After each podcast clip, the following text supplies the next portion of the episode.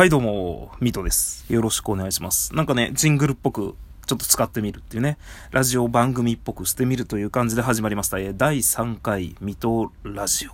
ということで、本日も、えー、お便りは来てないので、これってなんか来たらあれなんですかね？どっかに出てくるんですかね？まあ一応ツイッター上ではね、なんかご意見募集みたいなのやってるんですけど、えー、そんなことも入ってないので、お題ガチャかチャレンジやっていきたいと思います。では、チャレンジをしてみましょう。一旦見てみる人気のハッシュタグ、好きな果物はこれ。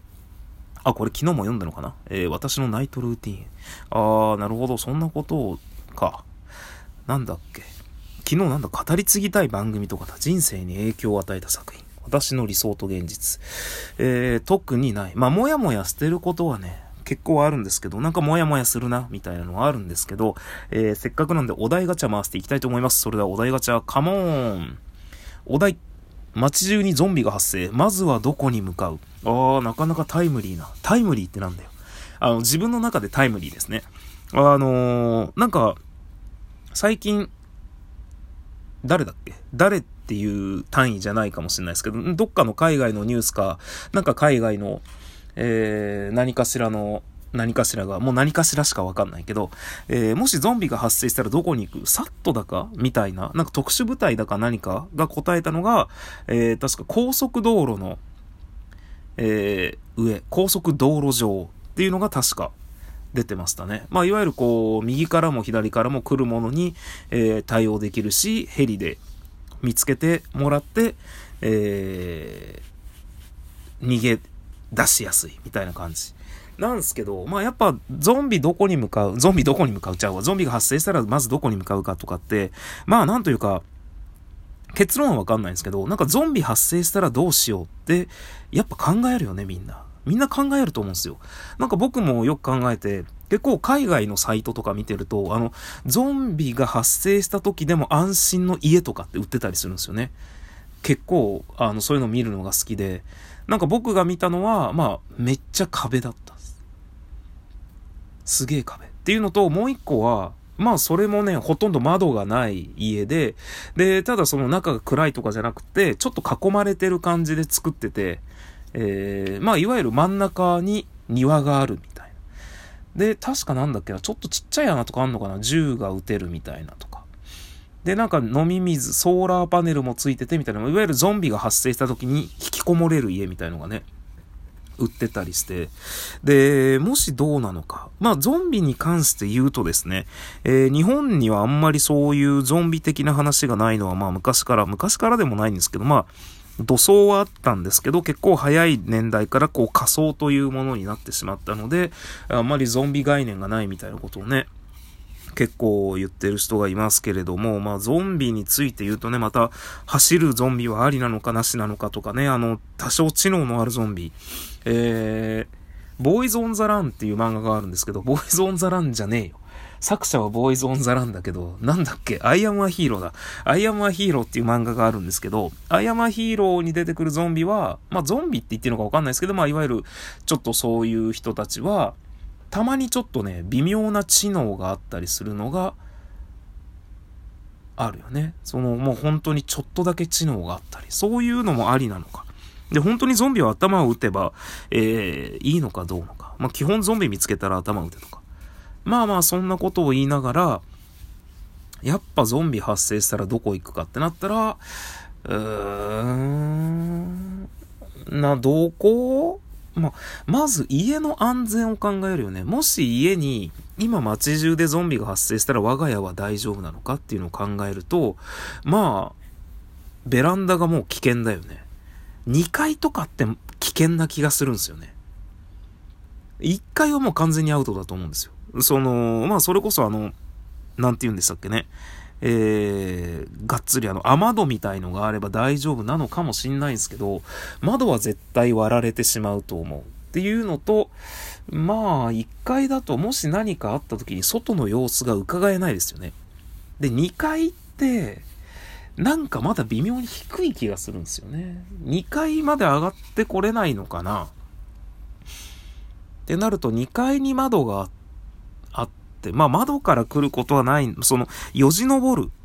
その、外からベランダに向かってよじ登るとかっていうほどの知能もなければ大丈夫だと思うんですけど、まず基本家にこもりたい。けどもし出勤中とか、えー、出かけてる時だったらどうするか、どこにまず向かうか。まあ、まず無我夢中で逃げると思うんですね。クローバーフィールド並みに、まあ、無我夢中に逃げると思うんですけど、どこに行く？やっぱなんか、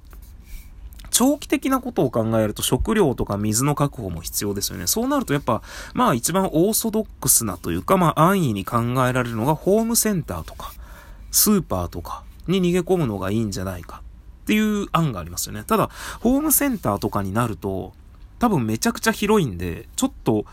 あれですよね。制御ができないですよね。それこそ、ホームセンターに門なんてないですよね。まあ、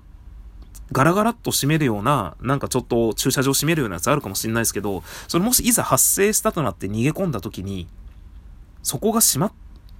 閉まえるのか、閉まってる間にゾンビは入ってこないのかみたいな、ありますもんね。で、特にスーパーとかになるとまず自動ドアでしょうし。そうなってくると、やっぱゾンビでも反応して自動ドア開きますもんね。その、いわゆるこう、今世の中にそういうパンデミック的なものが発生して、えー、みんなをちゃんとこう、隔離しないといけないみたいな。いわゆるもうゾンビが発生してますよっていうのが周知されてて、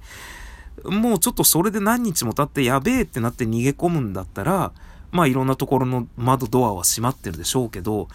今ね、ゾンビが発生してますってなってね、お店に入ってちょっとゾンビ発生してるから入り口閉めてよって言ってもやべえやつが来たなみたいな。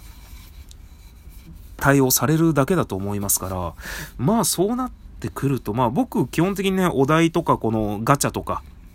チャレンジとかで何かあるんですけど、あの、答えは出ないですね。先に言っときますけど、もう7分経過しましたけど、多分この、まずどこに向かう皆さんならどこに向かうのか。もしよかったら Twitter とかね、私のライブ配信でおっしゃっていただけると、おっしゃってっていうかね、答えていただけるとありがたいんですけれども、マジでどこ向かう？ま、だってさ、まあ、それこそ東京とかならさ、東京とかならさ、つっても、なんかやっぱ上へ上へ逃げると思うな。何かしら。下へ下へ逃げるんじゃなくて。それこそ怪獣とかが発生したら下へ下へ逃げる気がするんですけど、やっぱ上へ上へ逃げると思うので、まあ、だからといってそのゾンビがどういう風に増えていくのかもわからないですからね。いわゆるもう、一人が噛んで一人が噛んでみたいなね。そういうゾンビの増え方なら、まあ逃げれば逃げるほど安全ではあると思うんですよ。ただ、こう、いわゆるこう、突発的に、急に、わっと発生するやつだったら、もしかしたら逃げた先にもいるかもしれないですね。上の階、上の階に逃げた先にもいるかもしれないじゃないですか。そうなってくると、どこに向かう？車かな？なんか、それこそ車の窓ガラスとかって、なん、まあ、ゾンビがね、どれほどの力で叩くかわからないですけど、まあ、イメージ、まあ、イメージするならもうほんと普通のゾンビですよね。ね、よく見かけるゾンビですね。あいつらだったら、あいつらが殴る程度だったら、多分、車のガラスは割れないと思うんですよね。石とか持ってたら割れちゃうけど、みたいな、えー、ぐらいなので、まず車かな。なんだかんだで車が安全だと思うんですよね。で、やっぱそういうことを考え始めると、どんな車が安全なのかなっつって、調べ始めて海外の走行車とか、走行車とかめっちゃ見るよね。なんかね、海外にめちゃくちゃ結構、なんだっけなそれこそあの、単なる、もうなんだっけなしか出てこないんで、この話やめときますね。忘れちゃった。なんか有名なね、走行車とかあるんですけど、ハマーのやつとかあるんですけど、なんかそんなのよりももっとこうごっつい、えー、海外の走行車とかあるんですけど、やっぱ走行車って、えー、中、まあまあそれなり、で、もう完全にこうがっちり、まあいわゆるもうほんと対ゾンビですよね。えー、防弾ガラスだし。で、ガラスも基本的にこう鉄板でこうちょっとカシャってしまえたりするしみたいなのがあったりするんですけど、だから燃費が悪いよね。デリカとか、なんかエスティマとか違うもんね。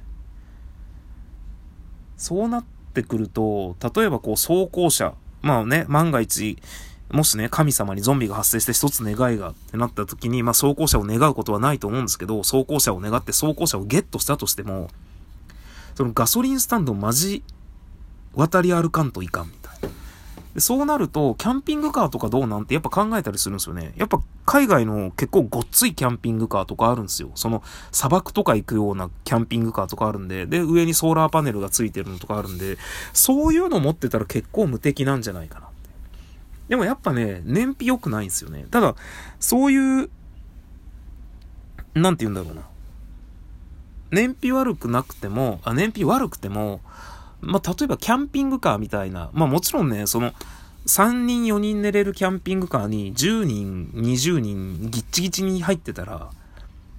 そんなスペースないけど、だいたいね、4人とか6人とか寝れるようなキャンピングカーあるんですけど、6人あんまないかな。まあ、でっかいと結構寝れるんですけど、で、それにほんとね、定員分だけの人数だったら、スペースが結構余裕あるんで、まあそうなったらマジでガソリンも組んで置いておけますもんね。組んでっていうか、まあガソリンもね、置いておけるので、まあ、キャンピングカーっていいよね。やっぱ、キャンピングカーって憧れるよねっていう話だけ今日。まあ、アウトドアの需要が高まってる今ですね。